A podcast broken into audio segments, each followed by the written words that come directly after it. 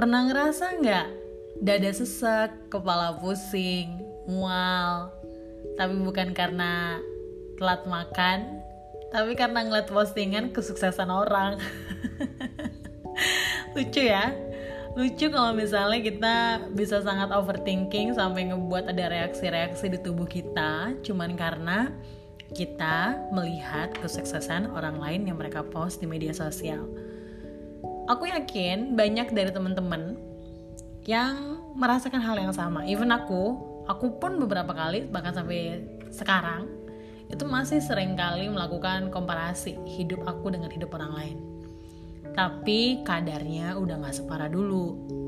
Kadarnya jauh lebih baik dan aku sudah menemukan coping strategi untuk kemudian ketika aku ada di posisi tidak nyaman itu apa yang harus aku lakukan supaya aku tidak berkutat dalam pikiran-pikiran yang justru akan memburuk sangkakan aku terhadap orang lain atau membuat aku menjadi tidak produktif. Nah, ini kenapa sih harus diceritain di episode podcast anak tangga ketiga soal gimana caranya untuk berhenti benci terhadap kesuksesan orang lain? Sebenarnya pertanyaannya sih itu ya. Gimana caranya untuk berhenti membenci kesuksesan orang lain? Ada banyak alasan, ada banyak jawaban kenapa kamu harus stop membenci kesuksesan orang lain. Selain karena itu hidup mereka, bukan hidup kamu. Yang paling penting adalah sebenarnya kamu harus menjaga kehidupan kamu sih. Harus menjaga diri kamu sendiri. Kalau bisa bayangin hidup di zaman kayak sekarang banyak menggunakan media sosial kemudian kamu aktif menggunakan saya scrolling setiap hari kecuali misalnya ya kamu punya media sosial tapi kamu tahu batasan dan kamu tidak menggunakan media sosial kamu untuk melihat terlalu banyak dan terlalu sering kehidupan orang lain. Mungkin reduksi atas pikiran-pikiran kebencian terhadap kesuksesan orang lain itu bisa kamu lakukan tapi beda cerita kalau kamu tuh punya tendensi untuk melakukan scrolling komparasi terhadap kehidupan orang lain itu terus menerus sehingga lama-lama memunculkan insecure, kebencian, dan akhirnya bikin kamu tidak produktif dan jauh dari kehidupan yang bahagia dan nyaman gitulah ya. Tapi ada lima hal yang sebenarnya bisa kita lakukan untuk berhenti nih membenci kesuksesan orang lain.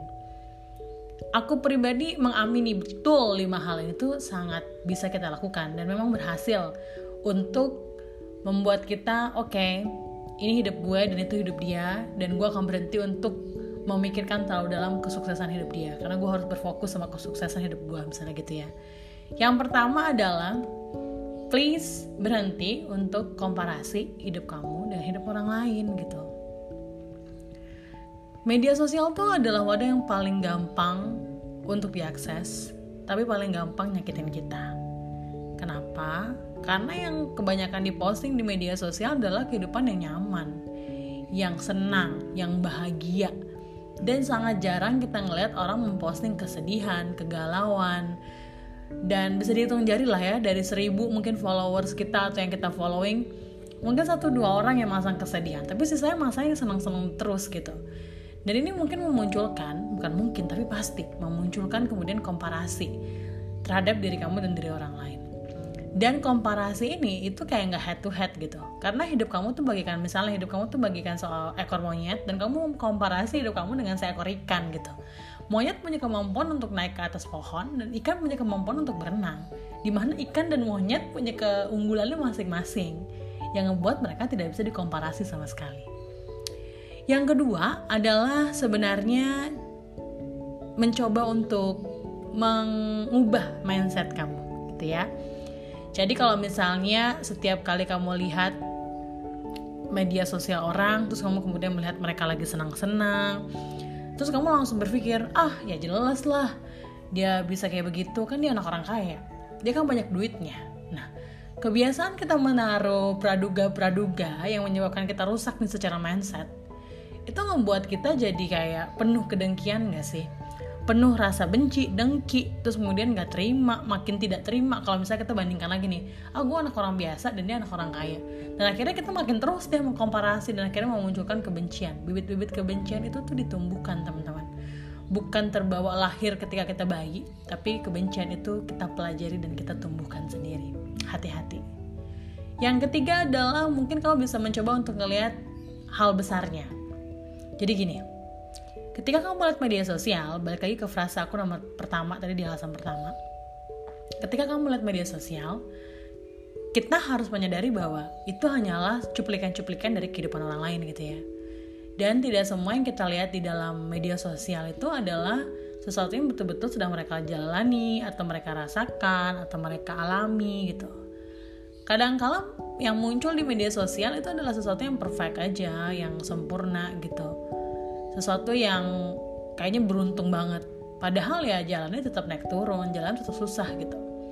Ketika kamu bisa melihat dari gambaran yang lebih besar kamu tarik jauh nih lensa nih jadi zoom out kamu akan ngelihat bahwa di balik kesuksesan di balik kebahagiaan yang mereka dapetin yang mereka posting di media sosial ada kesakitan ada kesulitan ada kegagalan ada fase tidak percaya ada fase mau menyerah yang juga mereka harus jalanin gitu. Selama mereka manusia bukan dewa gitu ya. Mereka akan jalanin fase dan proses yang sama. Jadi menurut aku melihat dari kacamata yang lebih besar di dari jarak yang lebih jauh kita akan melihat big picture-nya. Kita akan melihat gambaran keutuhannya secara utuh apa yang sedang terjadi. Dan hmm, kebiasaan nomor 4 yang sebenarnya juga harusnya kita tidak lakukan untuk menghilangkan kebencian kita terhadap kesuksesan orang lain adalah jangan pernah jadi orang jadi hakim dari keadilan di dunia ini gitu ya.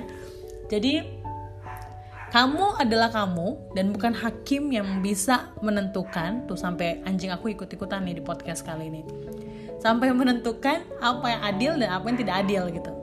Misalnya kehidupan dia ternyata uh, sukses nih dan kamu bilang bahwa dia nggak adil dapat kesuksesan karena kesuksesan dia itu gampang banget.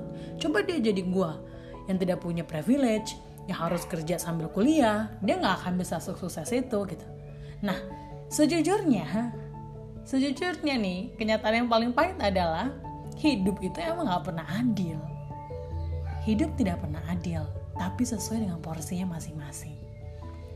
Jadi kalau yang tergariskan untuk kamu ya itu memang untuk kamu gitu dan kamu tuh udah mendapatkan cukup untuk apa yang kamu lakukan gitu. Dan mereka mendapatkan yang cukup untuk apa yang mereka sudah lakukan. Dan kamu tidak bisa mengontrol itu. Semakin kamu kontrol dan semakin kamu fokus sama sesuatu hal yang tidak menjadi milik kamu seperti kesuksesan orang lain semakin kamu membenci kehidupan kamu. Dan ketika kamu membenci kehidupan kamu kamu akan membenci kehidupan orang lain dan kesuksesan orang lain. Terakhir yang paling terakhir nih dan yang paling penting adalah sebenarnya kita harus bisa mendefinisikan sukses kita tuh seperti apa. Jadi ada orang yang sukses, yang ngerasa sukses kalau dia udah berhasil bikin satu podcast gitu. Tapi ada yang ngerasa sukses kalau ternyata podcastnya didengar sama 2 juta orang gitu. Tingkat dan kadar sukses masing-masing orang tuh boleh beda-beda kok. Dan justru beda-beda ini yang akan menentukan seberapa sukses kamu gitu.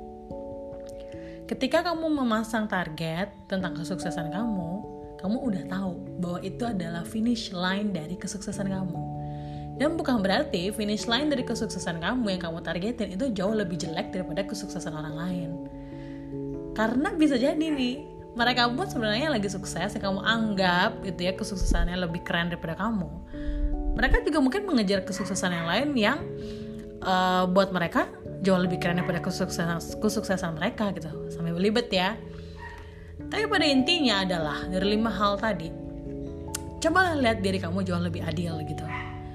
Ketika kamu melihat kebahagiaan orang lain lihatlah bahwa dirimu juga sedang berjuang.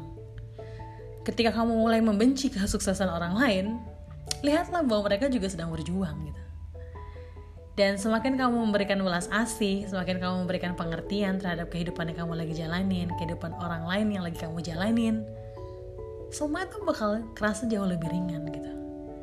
Dan ketika kamu udah tidak sanggup lagi untuk melihat misalnya ya kamu udah ngerasa sangat terganggu dengan melihat kehidupan orang lain di sosial media ya udah stop dulu aja uninstall dulu aja ya hapus dulu aplikasinya istirahatin dulu dari kamu dan lakukan apa yang kamu suka.